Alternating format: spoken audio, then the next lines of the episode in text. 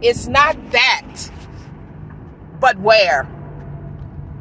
It's not that they hire minorities, it's where they place us, where they need us, where. Here, thinking about bloodline. My daughters um, had to take a physical, and they ask, "Have anybody in your family had this, that, or the other bloodline?" In the inner city, we inhale and exhale toxicity every day, all day. Within our homes, we inhale and exhale toxicity every day. And really, to make sure that we cannot remedy it, take care of it, extract it, we are given low wage positions.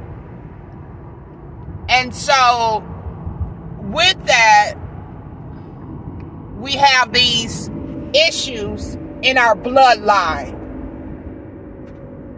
In our inner cities, we have a high percentage of asthma, children with bronchial issues. And this is all by design, it's all legislated, and it's all intentional.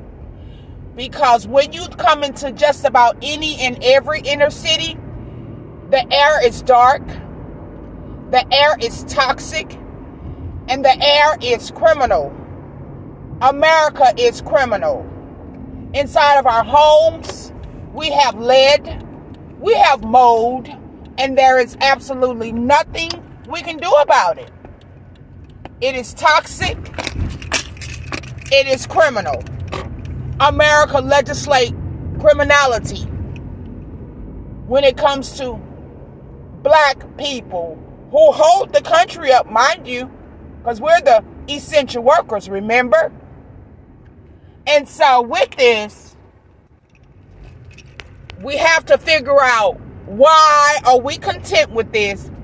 Why are we allowing this? And how long will we let this occur? This immoral, this unjust, this illegal, this ungodly, this inhumane treatment of a people who have never, ever deserved any of these things. Ever. But yet, and still, America gives it. America legislates it. America is it? Bloodlines.